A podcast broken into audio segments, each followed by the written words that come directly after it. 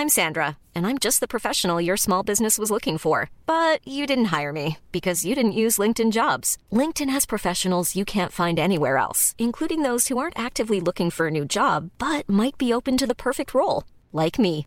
In a given month, over 70% of LinkedIn users don't visit other leading job sites. So if you're not looking on LinkedIn, you'll miss out on great candidates like Sandra. Start hiring professionals like a professional. Post your free job on linkedin.com/people today. Hey, I'm Ryan Reynolds. Recently, I asked Mint Mobile's legal team if big wireless companies are allowed to raise prices due to inflation. They said yes. And then when I asked if raising prices technically violates those onerous two-year contracts, they said, "What the f*** are you talking about? You insane Hollywood ass." So to recap, we're cutting the price of Mint Unlimited from $30 a month to just $15 a month. Give it a try at mintmobile.com slash switch. $45 upfront for three months plus taxes and fees. Promo rate for new customers for limited time. Unlimited more than 40 gigabytes per month. Slows. Full terms at mintmobile.com. The Telegraph. The Telegraph. Podcasts.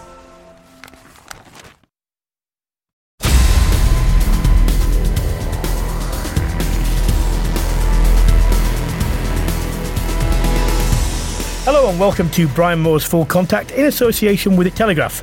I'm Brian Moore, and this week I'm in conversation with George Chuter, Lee Byrne, Nigel Owens, Emily Scarratt, and Garry Schofield, and Rob Andrew, who is making waves with revelations in his new autobiography.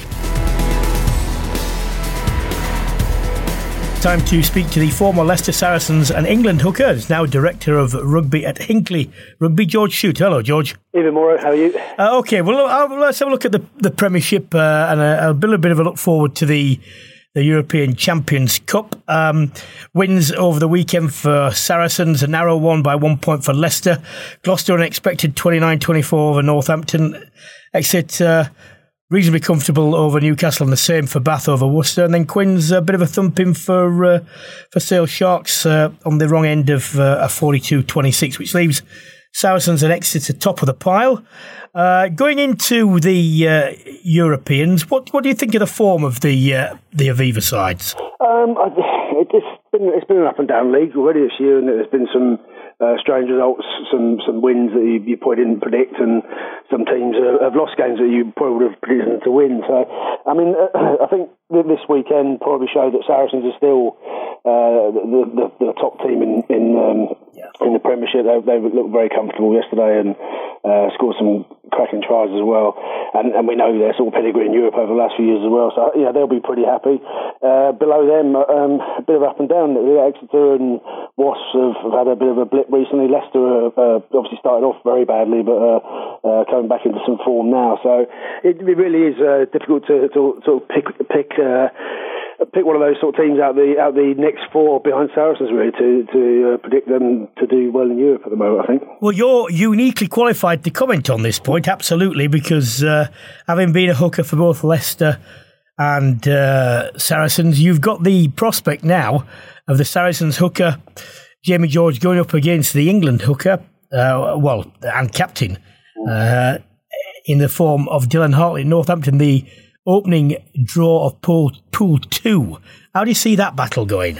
Well, as I said to me, Saracens uh, look like they're the form team in Premiership, and I would expect them to up their game again in Europe, uh, regardless of who the opposition is. They, they like I said, they've, they've won that tournament uh, a couple of times now, so they do know that it's a step up in terms of quality, and, and they're, they're more than capable of making that. So I think I think they'll be going into into Europe very confident this year, and um, I, I, don't think it makes that much difference. It'll be the English team they're playing. It's it's the first round of Europe for them, and the way they approached it the last few years. I'm sure they'll, they'll uh, be very Battle, the individual battle.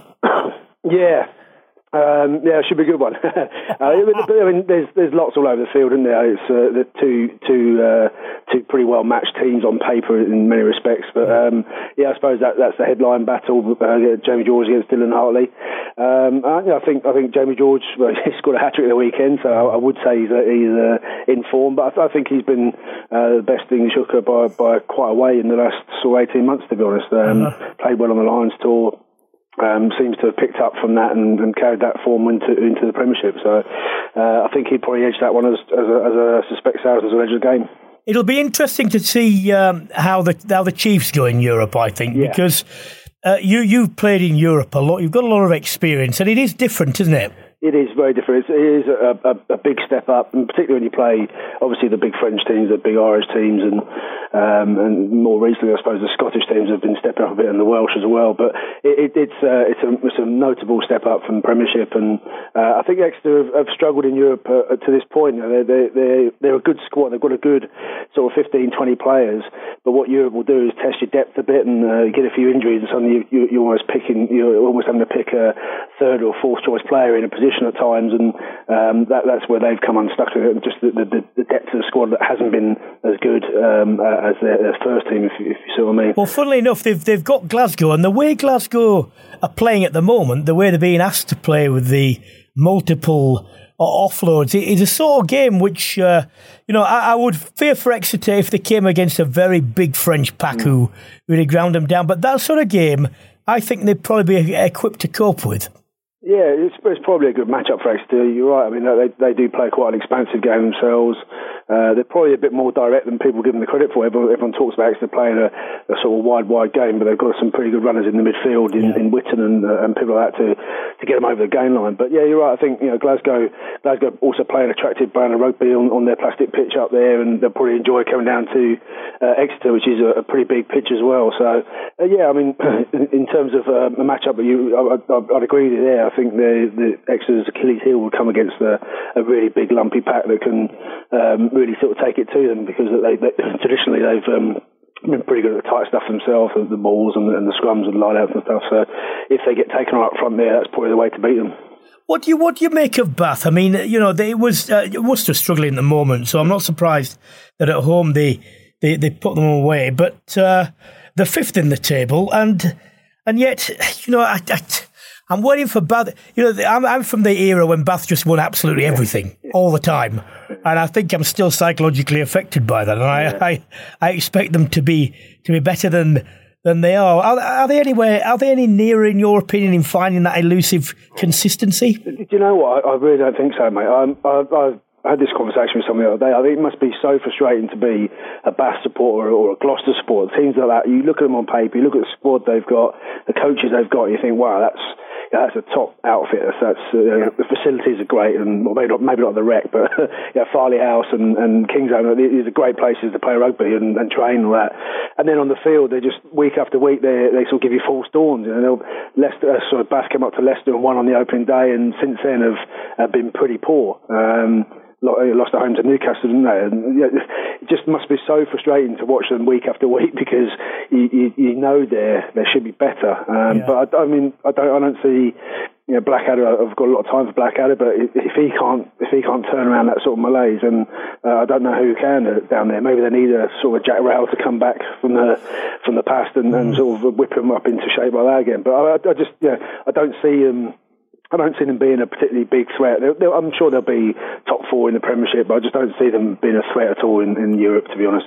And uh, one of the proving point gra- grounds uh, there, because they do have, have, have, some pedigree in Europe, for is Wasp, but they've lost four in a row now. Their, their, their injury situation is far from good. Yeah. And uh, I'm just wondering uh, when when you get on a roll it, it, it, uh, of losses or wins, it's very difficult to break that. And uh, yeah. and they've they've got a tricky one at Kingspan Ulster away for the first one. Can you mm. see him getting any change there? I, I don't. I mean, again, you see the injuries are stacking up for them, and um, they're they're again not very deep up front. Their, sort of front five is, is a little bit lightweight on the European stage. I think uh, with a few injuries chucked in there, they, they could really struggle. And it looks like someone like Willie Willie le Roux looks to be a bit of a shadow of himself. I don't know whether he's playing with an injury or not, but he just seems to be a little less effective. But I, th- I suppose when you bear in mind that you have Kurtley Beale on your side last year, he, he creates space and opportunities for other people. He's gone, so who, who's taken over that uh, yeah. that role? I guess no one. And Cipriani is obviously uh, a key for them, who, who's out injured and will be for for a while. Um, I, I, think you know away away in Ireland, any, any, of the Irish provinces is a is a tough ask, uh, yeah. particularly even if you're at full strength. But with a few men down and, and uh, on a losing run, that's that's a very big mountain to climb. Well, I can't, uh, though. Even though I look uh, as hard as I can, see anything outside the, the, the you know the top uh, names uh, of the last two or three seasons, and there's only been you know four sides who've who've made up the majority of semi-finals in the last three years. So can you see anyone coming from outside that you know Leinster, Montpellier, uh, Saracens sort of uh, thing, maybe Toulon, but Toulon. Uh, yeah, I, I, don't, I, I, don't really, to be honest.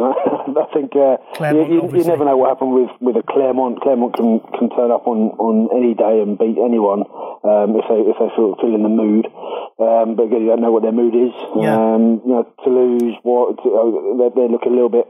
I'm not actually. I've not watched a lot of the top 14 this season, but um, I, I think Toulouse are sort of going through a bit of a transitional sort of stage at the moment so I wouldn't wouldn't really expect them to be uh, challenging. And I yeah, it's it's it's um, I suppose a little bit depressing at times. I think uh, Saracens, like I said, look to be my my sort of top English club. Yeah. Um, Leinster, Leinster and Munster again, very difficult to split those two, and, and then there's sort of the three or four big French teams. Um, yeah. As always with the French, uh, if if they turn up, then they can dominate, but yeah. uh, they still have that tendency to go walkabout at times, and yeah. you always find yourself questioning how much they want the European Cup. Um, I know Toulon have, have, have won it uh, quite a few times recently, but uh-huh. you just still get that feeling with the French that the uh, top four teams are meeting meeting uh, drink, and that's what they aim for.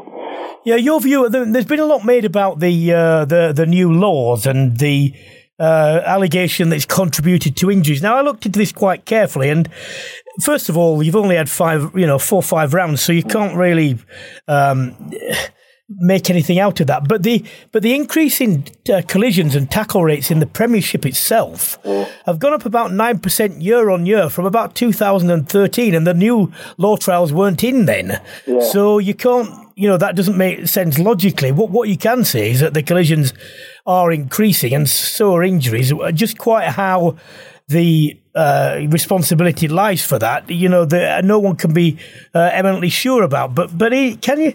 I mean, it's changed such a, a, lot, even in recent years. Is there any is there any answer to that? Is it just inevitable when you have more collisions? Well, I think it is inevitable, really. Um, it's just the nature of the game, the nature of the players. Every every year you come, well, even when I was playing, and every year you come back, and young fellas were bigger and stronger than they were when when, when you left the season before. Yeah, people people are getting bigger. There's more and more sports science involved at younger levels, so you're getting players who are uh, obviously uh, doing a lot in the gym, but also naturally quite quite big, and it's it's inevitable. I think the, the nature of the game as well. It's it's a, it's a very attritional game, and uh, probably in the last sort of ten years or so, it has become more about who can run harder than who and uh, who can who can win the game line and, and things like that. Um, yeah, I, I, I, injuries are part of the game. I think everyone knows that, and yeah, you, you can you can uh, get stats together and make up all sorts of things for it. Uh, uh, perhaps something to do with the way injuries are reported now. You know, yeah. ten years ago, you, you, you, didn't necessarily have to report all these injuries. Now you do. So inevitably, there's going to be more injuries. Uh, there's more awareness about head injuries, more awareness yeah. about long-term health issues and that sort of thing. So I, think all, all, this combined, you know, maybe the ball's in play a bit more now with some of these uh, different law variations. Um, maybe that's contributing. I, I, think it's just inevitable that, that, that uh, as you said, over whatever period of time, the injuries have, have and collisions have, have increased uh, year on year. That's just going to carry on, and I don't know where the ceiling is, to be honest. Yeah.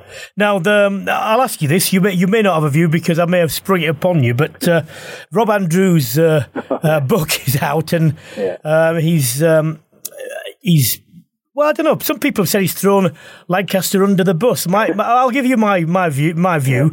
Uh, but have you have you got a view on that? The, what his comments? Well, I mean, to be honest, uh, he he's obviously been earwigging some of my conversations because whenever people ask me about that 2015 World Cup, I, I pretty much uh, said similar things to, to what Rob said, and I, I, do believe Lancaster spent too long building a culture and trying to reconnect and do this, and actually forgot his job was to make England uh, the best team in the world, and. Uh, I, I, was I was lucky enough to be around some of the players who are, in that time. I won't name them. I won't uh, won't give you any sort of inside gossip there. But you know, the, the, conditions at the, the, camps were not particularly conducive for uh, top end performance for rugby, oh. really. And, and, the Sam Burgess uh, was a sort of the icing on the cake, really. That sort of made it all um, just you know, it's just an unbelievable sort yeah. of situation, really. Well, I mean, um, I, I, I have no problem with people giving Squeaky lots of stick, not none whatsoever, yeah. provided he deserves it. And I keep reminding people that they don't really really, there's a lot of selective memories going on about who did what yeah. around that time. Because um, Stuart's first appointment was from Rob, but he was asked by the then finance director of the RFU, who had to step into the CEO role because the RFU had got themselves into such a mess that they didn't have either a CEO yeah. or a chairman at the management board. And that decision was made for one Six Nations only. Now, Stuart came in, he did a good job. Uh, the England came second, and I and a lot of other people uh, who are now saying they didn't say anything of the uh, sort, said, look, we'll give him a go. He's English. You know, why not? Well, there's no other outstanding candidate. Nick Mallett was one, but I believed it was preferable for an English player. You know, and he went on and, uh, and, and things were made from there. But the, the firm appointment was made by five people from a panel of, uh, included Richard Hill, Sir Ian McGeechan, Ian Ritchie. I think, yeah. poor, I think Metcalfe was the other one. Um, and from that point on, Andrew had nothing to do with the, uh, the senior teams. And, and I was, uh, you know, I spoke to, I'm, I'm quite reasonably good friends, I think, with with with Stuart. And he was, uh, you know, a post fact, he was really unable to give me a convincing reason as to why, you know, Burgess merited his place in the squad. Now, I wasn't blaming Burgess at all for mm. for the loss, but it, it was just symptomatic of, uh, to me, of what you said. Is that there were things going on at the time which were not really the most important things in, yeah. you know, to, to, to, prepare for a World Cup. So I've no problem giving Squeaky stick, but not for things that he didn't really, you know, yeah. that he has partial responsibility for. Yeah, it, it does. I mean, it, it's sort of, I guess, because he got book out, he's raking over the old coals, but uh, he, does sort of uh, keep himself out. I mean, his role at the time was, um, I think he was the head of the professional rugby, so he had the umbrella was, yeah. of, of the whole of professional rugby. Yeah. So he sort of picked and chose when he was involved with England because uh, you know, when they were losing in the World Cup, he was conveniently um, taking care of the uh, Saxons or the 20s or something like that. Um, so I mean, yeah, it, it's it's one person's view, I suppose. And I, uh, I'm, I'm, similar to you, really, Rob. I don't mind giving it a stick, but uh, um, yeah, it's, it's, to sell books, I suppose. You've got to you've got to say stuff like that, you? Right, George. Thank you very much. Best of luck with Hinckley. I know it's a very, very involved job. Yeah. Uh, so uh, come back later in the season. Tell us how it's going. Nice one. Cheers, Moore. Top man. Take care, mate. Bye bye. Okay, now time to uh, have a Celtic perspective on uh, all things Europe and indeed the Pro 14. Very pleased to say we can speak to the former Ospreys, Scarlets, Dragons, Clermont, Wales, Lions fullback Lee Byrne. His autobiography is out and a clever title this The Byrne Identity. I like that. Who came up with that, Lee? Uh, believe it or not, Brian, I did. Ah, uh, you all uh, that's, you take credit for that. I that's that is a bra, a belted, belted title. yeah, I am going to take credit for that one. There's quite there's quite a few thrown in the mix. There was uh, burning the candle. That was another one. Um, yeah. No, you you got that you got that one right. I'll, absolutely right. Now look, mate, writing a book is is a it's, it's quite a difficult process. Depend, it doesn't matter whether you do it first person or you do it with a ghostwriter. How did you find the actual process of doing it? Well, I've done it with a, with a ghostwriter, Richard yeah. Morgan, um, ITV. Um, he's Cambridge uh, Blues, so you know he's a he's quite a sharp character. I'm trying to remember most uh, most of the things that have happened. But I, you know, sometimes I have to ask my mates, and because I think I've had too many knocks on the head, I must have. Because uh, I, I couldn't seem to remember much. But uh, when you actually, when you actually, I've, I've proof, you know, read it through now, and you know, thinking back, I'm thinking, you know, I'm quite proud of what I've uh, what I've done. Yep. Uh, I never would have thought I would have you know, wrote the book when I first started out playing rugby at the start, and uh, yeah, it's, it's you know when I sort of sat back and read, I think I, you know I, I you know quite accomplishing. Uh-huh. What um, in in particular? What what what are the two or three things that I mean? It's, it's very difficult to to to put them in, in order, so I'm not asking you to do that. But what the the, the, the real the real highlights for you? As in the book. Uh, well, that come out of the book, you know, the, the, the your your personal personal or playing career. Um, I think you know, coming into rugby quite late, I didn't turn professional at the age of 21, so I experienced quite a lot before that. Yep. Um, maybe, you know the players now and you know nowadays come through the academies and you know sort of don't, don't see the other side to it. And I had a lot of jobs before I played rugby, and you know come from quite a, a rough background, and uh-huh. so a lot of people, what probably a lot of people didn't know, they just see the person playing rugby, um, you know, for the Lions, for Wales, for Clermont, but they don't see how I got there. Yep. Um, so that you know that's probably my my proudest moment. I, you know, apart from obviously playing for Wales and, and the Lions and do you still have a lot of affection for those those those you know, those humble root, roots and the the way you came through and the the people you played with, the teams and so on? Yeah, massively. I've, you know, I've gone through all my teams and you know I've been searching for photos from my amateur teams that I found. I've been pestering everybody for the last you know six months to get, and you know, it's great. You know, see, you know, I, I still regularly go to my local club, so I haven't changed. I did never change the person, and you know, I haven't now, and I, I've met, sort of mentioned a lot of people in my book that you know, no, nobody will have the yeah. idea who they are, but they, they're my you know friends from growing up, and uh, you know, I think it's important that you get them in there. Uh, well, let's have a look at the, the, the, Pro 14 because unfortunately, you know, they while the Scarlets are, uh, you know, obviously flying, Ospreys and Dragons this year have been a bit. Uh, I mean, they lost to Cardiff. That's how bad it's got.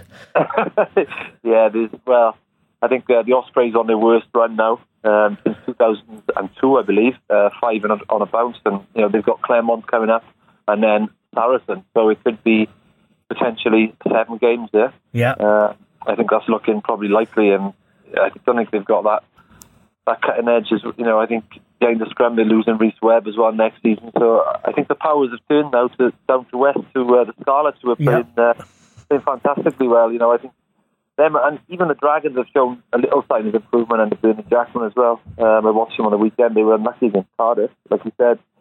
Um, I, I, don't know what's going on in Cardiff, but um, well, Scarlets have got a, a, a tricky a tricky opener uh, away at Toulon. Now, Toulon are not quite the, what they were, but still, you know, that's not an easy place to play. What? How do you think they'll do there? Yeah, Scarlets have always, you know, in the competition, they've always come up with one big shock result. Last year they won the league, and this year they um, seem, don't seem to be slowing down. They've, they've hit that form straight away, which is, you know, it's a, it's a mark really of how far they've come. I, I think, you know, I, I think they'll go out there you know, believing in themselves now. Yeah. But uh, yeah, like you said, I think it's going to be tough out there. And the, Stade Mayol is, uh, you know, it is a, a, daunting place to go. And like you said, they haven't hit the heights too long. Uh, they're probably building again now. If they could be, they're on the radar for signing a couple of big names. Obviously, Rhys Webb has gone there. Um, but uh, I think Toulon might have edged it. And uh, Clermont, uh, difficult to know exactly, you know, how that will turn out because such a tremendous uh, squad and so on, yet not really got the you know the, the full rewards. I don't think for it, but they've opened it. It's away, all right. They're, but but they're Ospreys who, as you say, are not uh, are not. What can we expect from Clermont this year?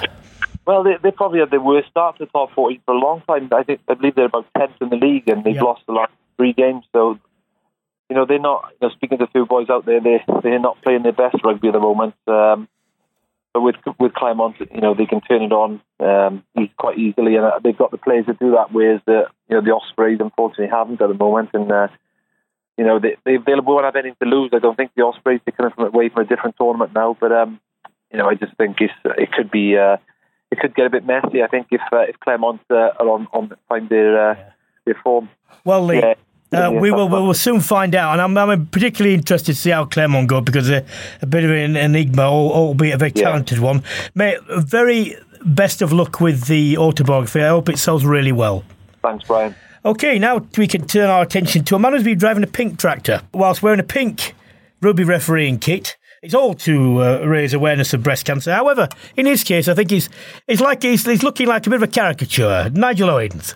I'm, st- I'm still in pink, by the way. I mean, you look, look, you, look. We, we we know all about this. You don't have to go over the top with it. I, he's uh, the, the uh, everyone knows the uh, the pink ribbons, uh, breast cancer awareness. Where where where was it? Where did all this take place? Yeah, it was uh, near where I live, really. Um, the girl who uh, was very close friends with growing up, um, a very good friend of mine, she's suffering from breast cancer. So, so what she did when her sister got married in the summer, they had like a, a big fundraising day there the day after and raised about £50,000.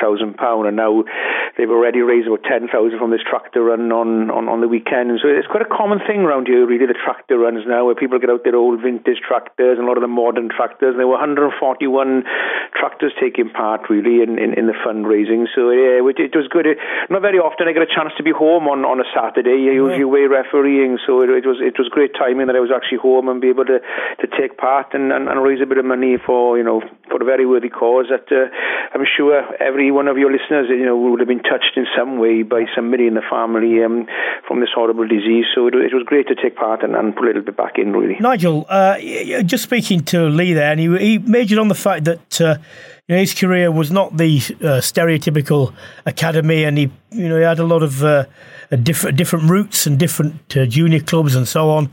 Um, how I know I know you're uh, quite keen to to keep your roots. How important do you think it is for the game not to forget that the top sides do not produce all the players, and that uh, the junior sides do need to be financed and looked after properly for this, uh, you know, procession of of talent to be even there to be nurtured. Yeah, hugely important, I, think, Brian, and, particularly in rugby, probably more than any other sport. A lot of players will will develop quite older on in, in, in their sort of teens. You know, some will develop quite young, and you can identify the talent of the future maybe at 10, 11, 14, 15, 16 years of age within the different age groups and the academies. But also, as well, I think what we shouldn't forget uh, are the other talented players who may not be at that level at that age, but can certainly develop a little bit later in, in, in the late teens. And uh, the most important part of the game for me is the grassroots. That's the most important part of the game. And, and I think now, you know, we, we need to look after the grassroots because that's ultimately where all the players, that's where the players start playing because they enjoy and love the game.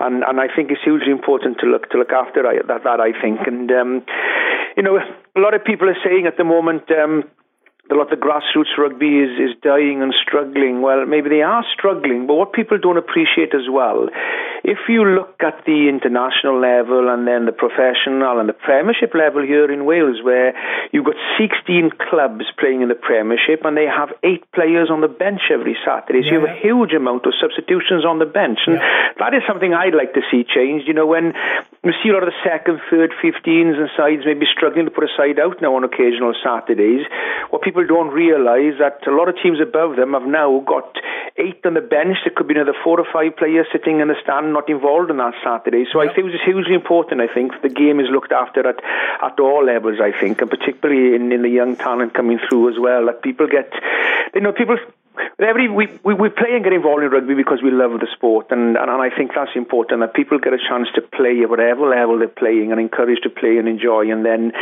I think the cream will always get to the top, you know, and how it gets there, does it get there, you know, and better prepared and everything like that is, is, is down to the professional setup that, that we have. So it's hugely important that, you know, all levels of the game are looked after, and particularly the young players coming through as well. Nigel, yeah, when we spoke uh, relatively recently, you were off um, for a meeting I think. Ah, uh, yes, yes, in, yeah. in, in, in, out in Paris for preparation for, for the European Cup this That's weekend. right. Really, yeah. So, anything uh, important come out of that you want to tell us about? Um, nothing that, that jumps out really, Brian. It was just sort of, you know, everybody getting focused and try and get consistency because what you're going to get now, you're going to have you know, referees who are refereeing in the Aviva Premiership, the Pro 14 uh, coming together, top 14. So it's just sort of, you know, a final message really so that we're all on the same wavelength and we can get the consistency right across the board. So it is just going through a couple of the of the new new law directives and stuff that are in to make sure that we're all up to speed and aware of, of those. And there's always little things, you know, that crop up in conversation. Um, for example, you know, who, who can pick the ball up at the back of the ruck. Um, things I got to discuss. Well, you know, we discussed then if anybody who's physically bound in the ruck cannot pick the ball up. So if you're standing at the back of the ruck and you're just leaning on the ruck, so you're not fully bound to it, and you're the last man, you can pick the ball up. But if you're actually physically in the ruck and you're bound and you're reaching back to pick the ball up, then then that is going to be um, a, a penalty offence. So the things like that we're all discussing, so we're all on the same wavelength, so we can get as consistency right across the board because you're going to get there are only different styles of teams coming together, you know, within the European Cup from different tournaments, but, but also as well, you've got referees from different tournaments coming together. So it's hugely important that we're, we're all on the same page, and we are all on the same page. It's just sort of ironing out those questions that people had about certain aspects of the game, really. Okay, Nigel, short and sweet this uh, week, but thanks very much, and we'll speak to you again next week. Cheers, pleasure, Brian. Cheers, mate. All Bye-bye. the best. Bye bye.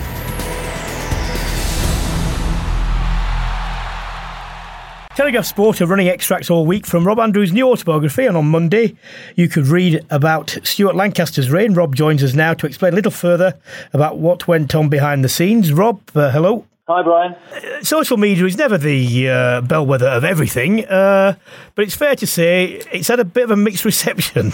Yeah, I think, um, you know, look, at the end of the day, it's um, the thing about head coaches' roles is um, getting getting selection right, isn't it? That's the key to all of this. Well, I mean, first of all, you know, but some people have asked me yours to, to, to say, you know, what, why, why write the, the book now?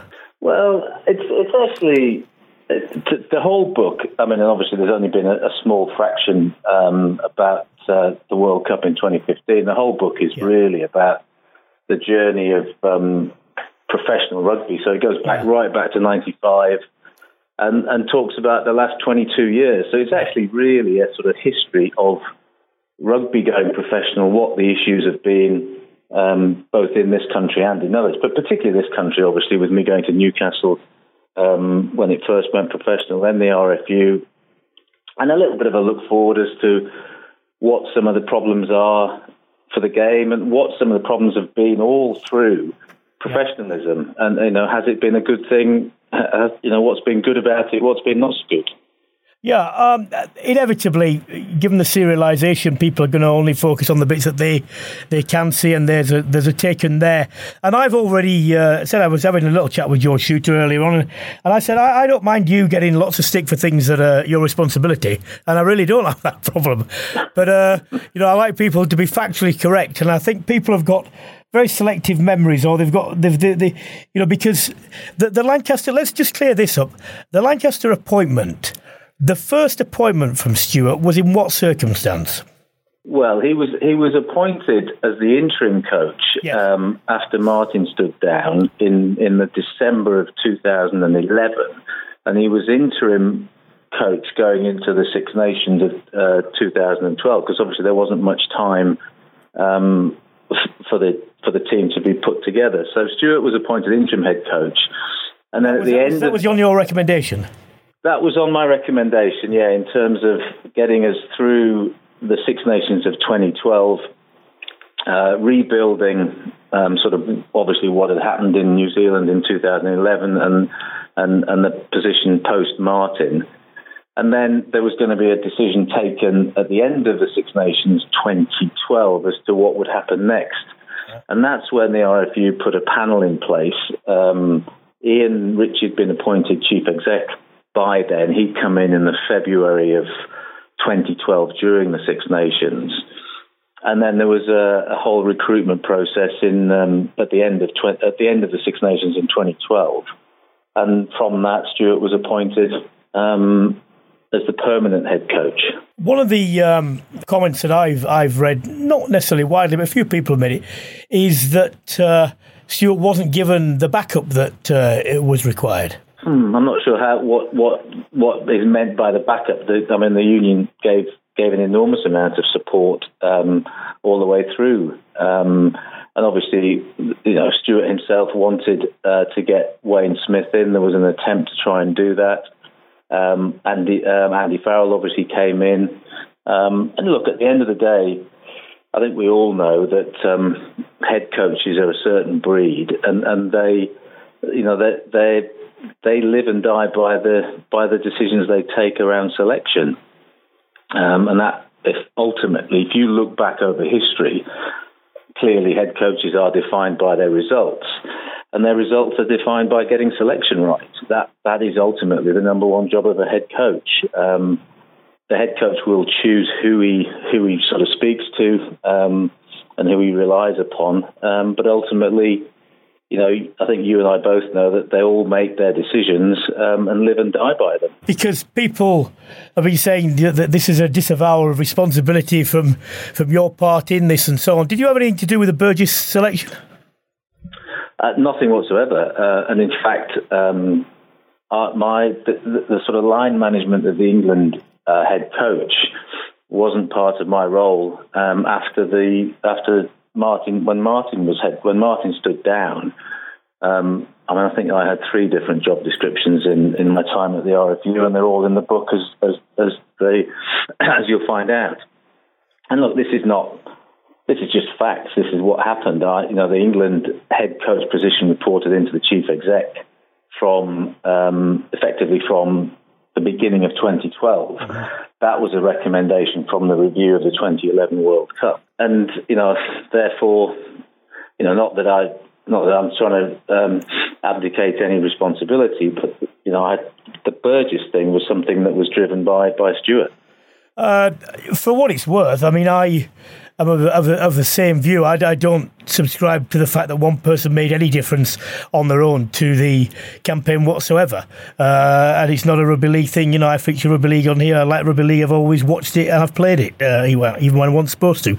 But, um, the, you know, the I just felt at the time that the selection wasn't merited on form. There was a lot of hope value there. And I made the point at the time consistently in many, many columns that the issue when it came to pass and when he was in the squad was one which dominated every single you know uh, meeting that was ever held with the press thereafter. When's he going to play? When's he not going to play? How's he going to play? Where's he going to play?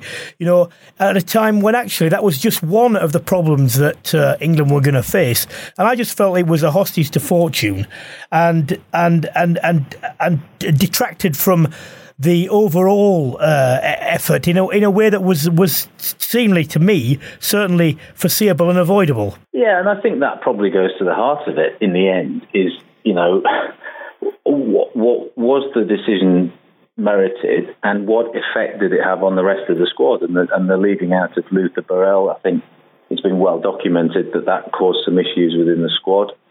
Um, and it sort of also went against everything that had been done in the previous three years, which was about earning the shirt, building the right to be in the team, um, working hard together to get to the, the 2015 World Cup, which was clearly always going to be a massive, you know, as we know, to play in a home World Cup. It doesn't get any bigger than that. Yeah. And I think it, I think in the end, we all know that, that teams are pretty fragile things at the highest level, and, and they can be undermined quite quickly. Um, and I think that you know Sam himself didn't didn't play particularly badly, but it but it it, just sort of caused um, some upset within the group, and and the, it started to, as you just said, the whole build up to the World Cup. From the moment, they remember the last time England played a, a sort of um, a competitive game, a really competitive game before the World Cup was when they beat France 55 30 odd at Twickenham. Yeah. Um, and at that point, it actually, although we played poorly in Ireland that season, you know, we weren't playing, we were playing reasonably well. We'd beaten Australia in the autumn, we'd beaten Wales in Cardiff, and they were the two teams that we had to beat in the group. And to win the group, and we were sort of not nailed on to the final, but we had a, a road to the final. Yeah. Um, and we had two matches that were going to be huge, but um, we'd beaten those two teams in the previous 12 months. Yeah. Um, and it, it just never quite came together. Okay, well, let's look to the. You say the prob, the you know the part the, the book is a discussion of the problems uh, and the benefits arising out of professionalism and the problems yet to come. What what what in particular can you foresee on the uh, horizon as, as specific problems? Well, I think they're there now. I think that as we speak, um, and and the the conflicts around you know season structure, yeah. the international game, what the club owners want versus perhaps what the union wants and what the players want. And that's been that's been there for 22 years. That's been there since day one when you know, 22 years ago, and it's in the book, you know, we nearly got a central contract with the RFU. Um, nearly, but not quite. That was in 1995, 96. Then the club owners came in, um, Sir John Hall, and, and, the rest is sort of history.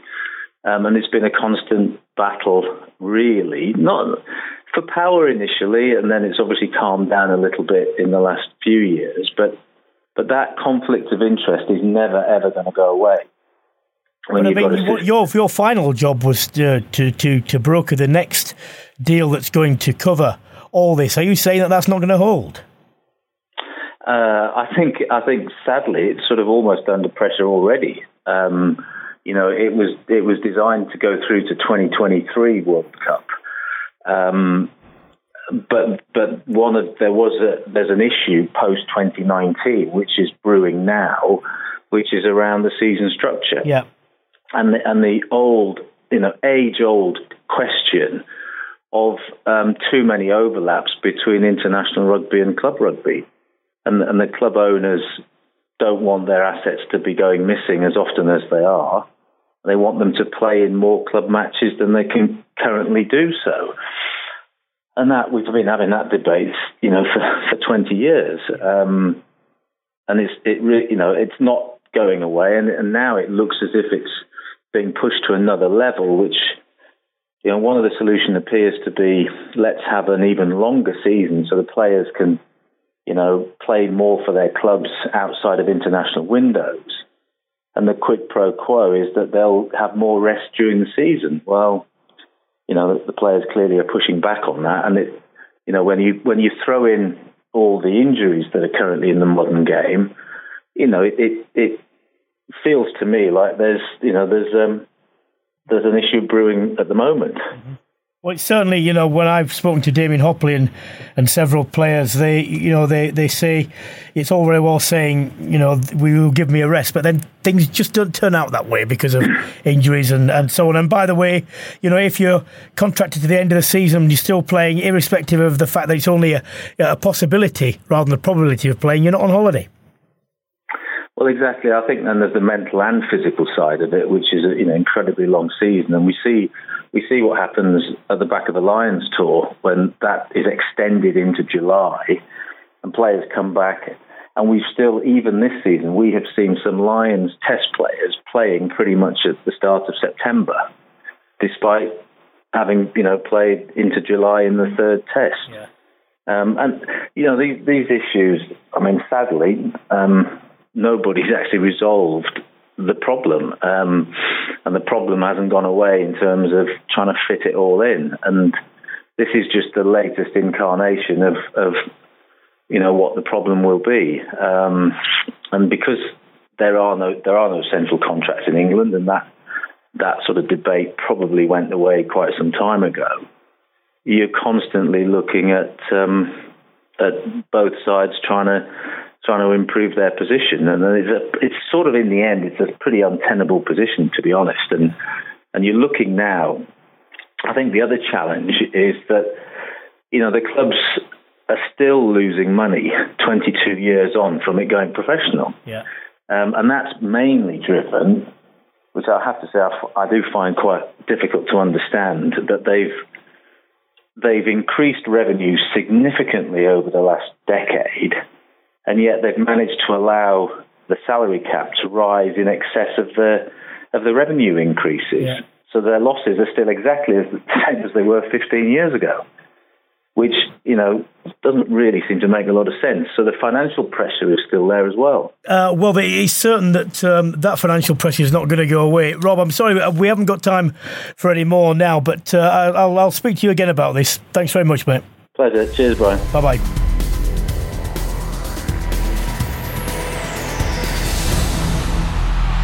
Time now to switch our attention to the uh, Tyrrell's Premiers, Premier 15s, which is the women's competition.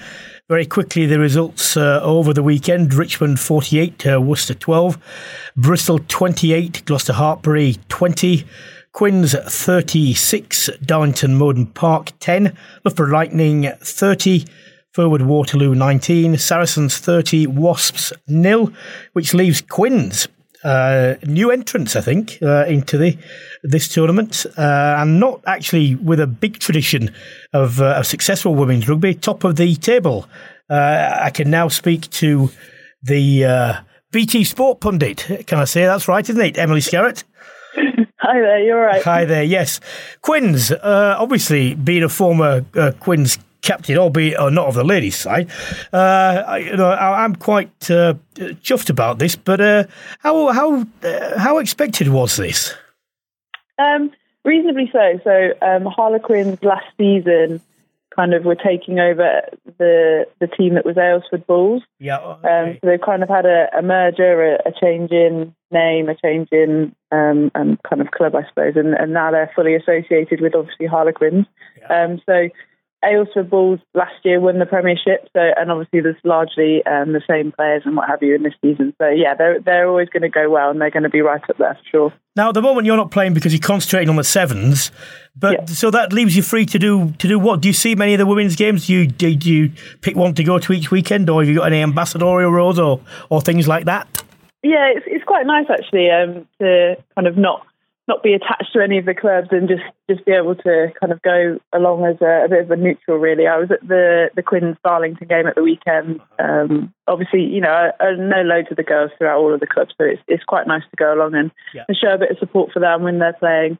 As it gets colder, that that support might dwindle a little bit, but um, yeah, it's it's you know the the new Premiership is an amazing thing, and um, yeah, it's it's awesome to see it up and running, and you know, there's some been some fantastic fixtures already and some you know, interesting results. So um, yeah, I'm looking forward to see how it how it all pans out. Really. Well, Marley Marley Packer is, is one of the names that, that stands out from England's uh, uh, World World Cup um, sojourn, and uh, she's playing with a Saracens team that are doing as well as you'd expect. But who else at Saracens?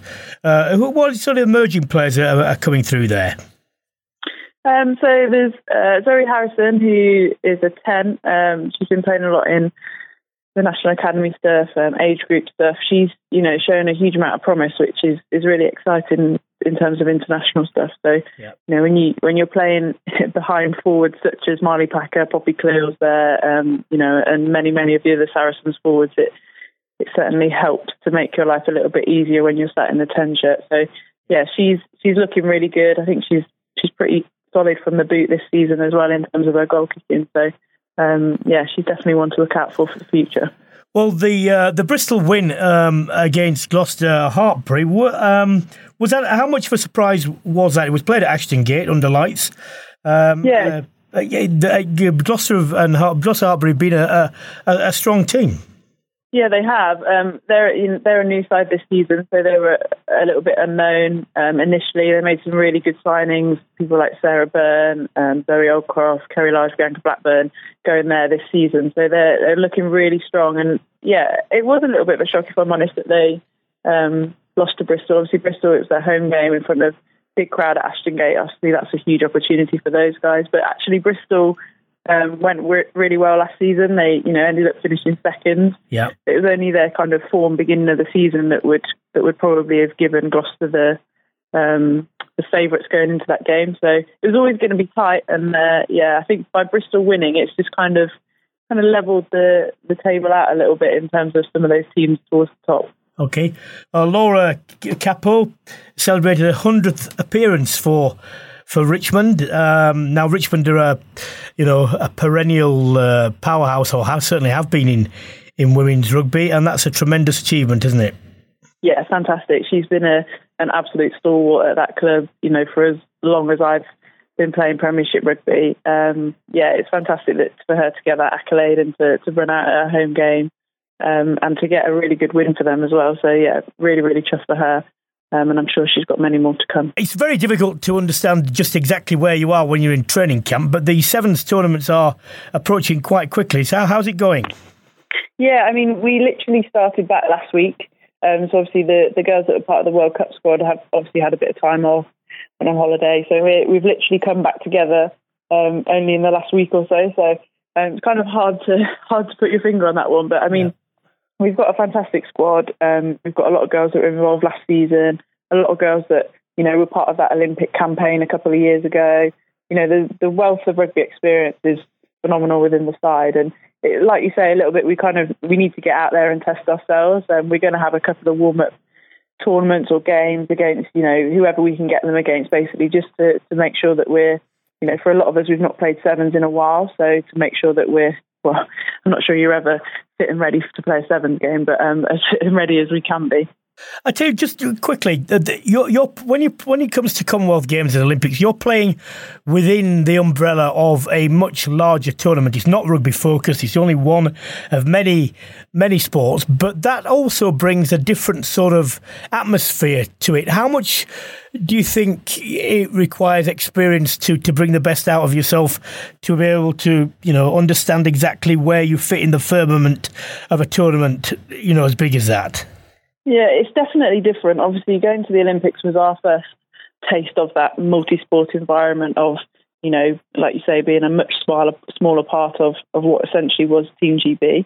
Um, yeah, it's different. It, it, takes a little bit of getting used to, but I think experience is, is definitely a good thing. Just, you know, just really kind of basic things like when you're going into the dinner hall, which is shared by essentially thousands and thousands of athletes, how almost like how you navigate that, how you you're making the best choices, how you're using your time most effectively. Because again, it takes time to get around the village. It's so big. Yep. So yeah, you know, we kind of learnt on the hoof a little bit when we were in Rio, but I think you know, for many of us, hopefully we'll be able to to take that to the Commonwealth Games if we're involved and, and share that around. But it's a fantastic thing to be a part of a multi-sport event like that. It's, Yeah. you know, the the environment within, you know, Team GB as it was at the Olympics and, and will be Team England and the Commonwealth is, is amazing and it really spirals and, and wants you to push on for, for good performances.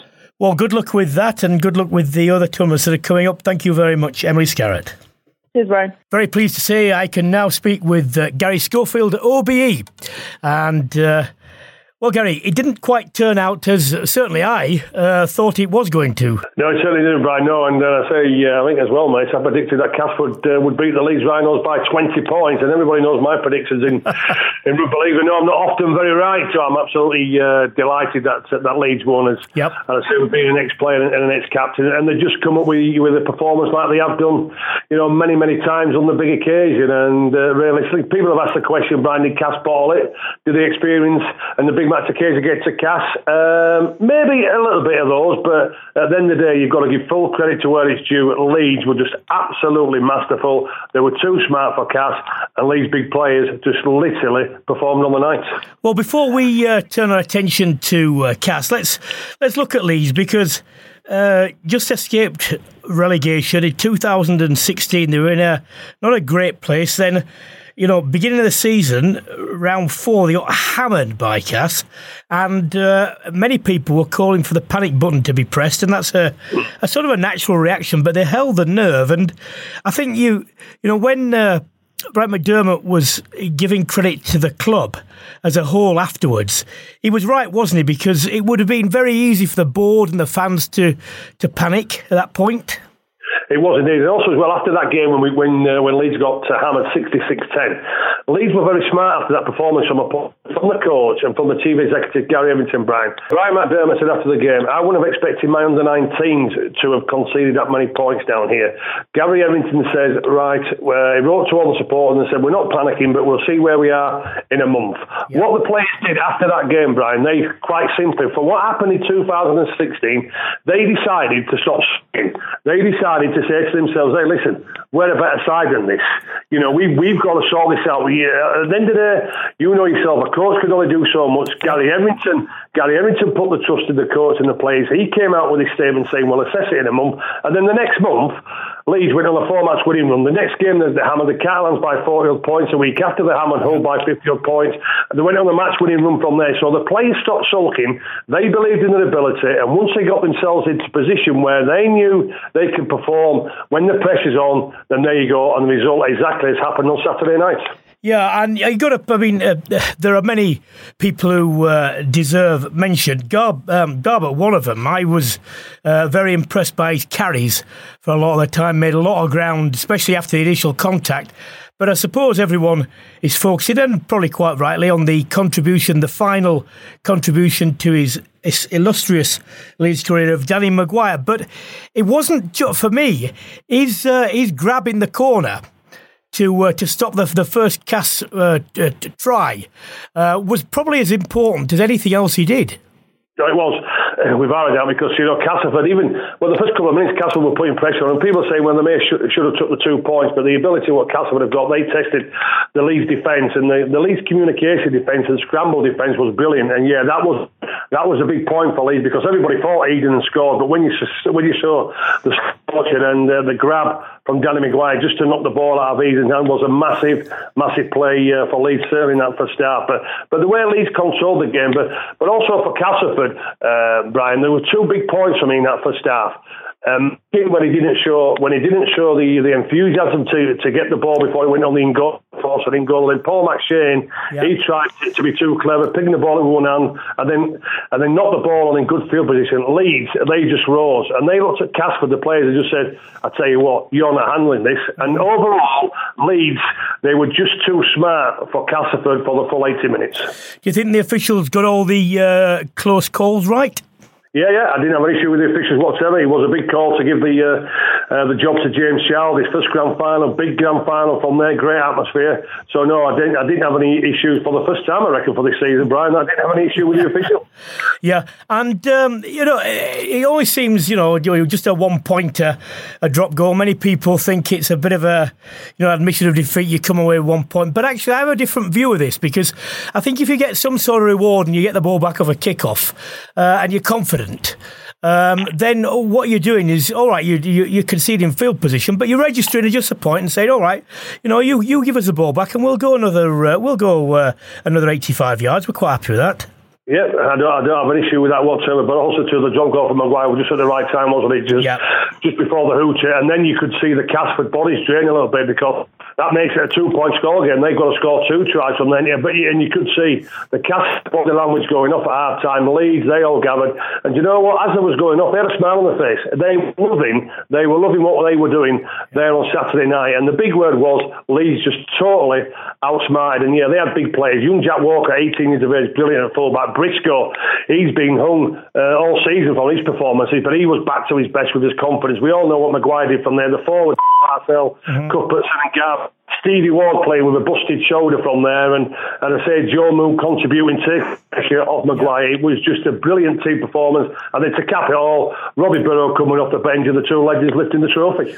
Well, Castleford swept the board at the Rugby League Awards, and probably, you know, quite rightly so, you know, in the context of when they were held. But I wonder, um, at that point, some some people must have known that Zak Hardaker had, had mm. tested positive for cocaine and that um, there was going to be trouble. And I just wonder, you know, delicate squads are delicate things, and I, am not. You can't blame it all on that, obviously, on one player's absence.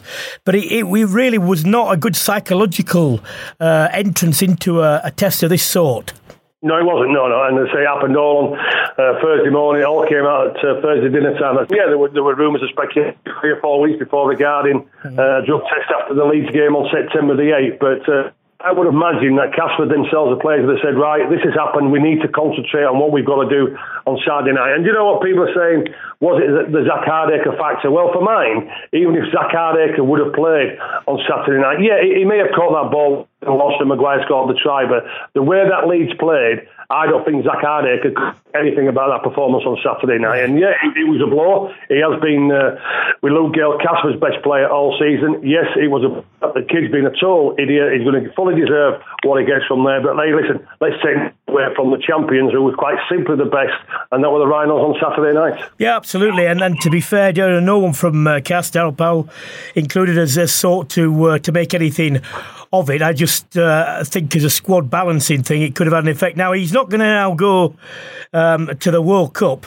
Um, and he won't be in the England squad, but neither will Sam Tomkins. Is that much of a surprise? Uh, well, I'm not surprised. No, no, to be honest with you, I don't really think on form that he deserves to go. And a little bit surprised about a couple of players have gone. And when you look to Ratchford's gone in, instead of Jamie Shaul, I would have had Jamie Shaul instead of Ratchford. I don't think he deserves. Warrington players who've been selected. Kevin Brown, would he have been picked? I tell you what, Danny McGuire would do a far better job than what Kevin Brown showed mm-hmm. all season. Chris Hill, the front rower for Warrington, does he deserve to go on form? No, he hasn't. I think when I look at this World Cup, uh, World Cup squad, Brian, what has been picked, you've been international side yourselves, and at sometimes you're asking, well, does this bloke to be picked on form. I think with this England squad at times here now, what Wayne Bennett has picked is it's hard someone in place to get out of this squad yeah. than what it is to get in, if that makes sense to you. No, I understand what you mean here. What, what, you, what you've had at international level. So, but no, it's no surprise to me that Tom is not in the squad, but I would have preferred Jamie Shaul certainly as the second fullback instead of Ratchford. Uh, that's going to be the number one. And looking forward to it. Can I, I mean, this is the this is the only question in the in the whole playbook, isn't it? Can anyone stop Australia? Uh, simple answer: no. It's a question of uh, you know who's going to be in the final with uh, with Australia. And you look at the, some of the sides where certainly the uh, the Kiwis have defected to, and Samoa are going to be very strong. Tonga they're going to be very strong. Hopefully England are going to be knocking on the door. Italy have got a few Australians in there, so hopefully uh, it's going to be a quality World Cup. There's only going to be one winner. That's Australia. The big question is who's going to be in the final. Instead of it being the big three now, you can stay England in there, stay New Zealand, Samoa, Tonga, and maybe Italy as well. Well, I'm looking forward to it. I'm sure you are. Great as usual. Thank you very much, Garry. Thank you. Been a pleasure, Brian. Thank you. ta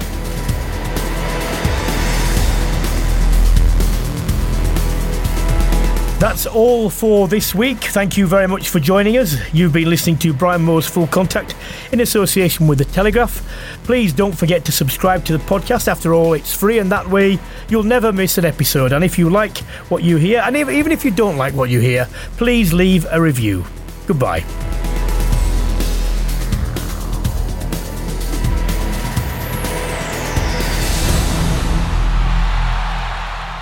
Brian Moore's Full Contact is just one part of the Telegraph Sport podcast family, as you can also subscribe and download Total Football. Join Tom Gibbs and a host of Telegraph football reporters as they aim to take you behind the football stories of the weekend. Your Monday morning commutes will be instantly better for it.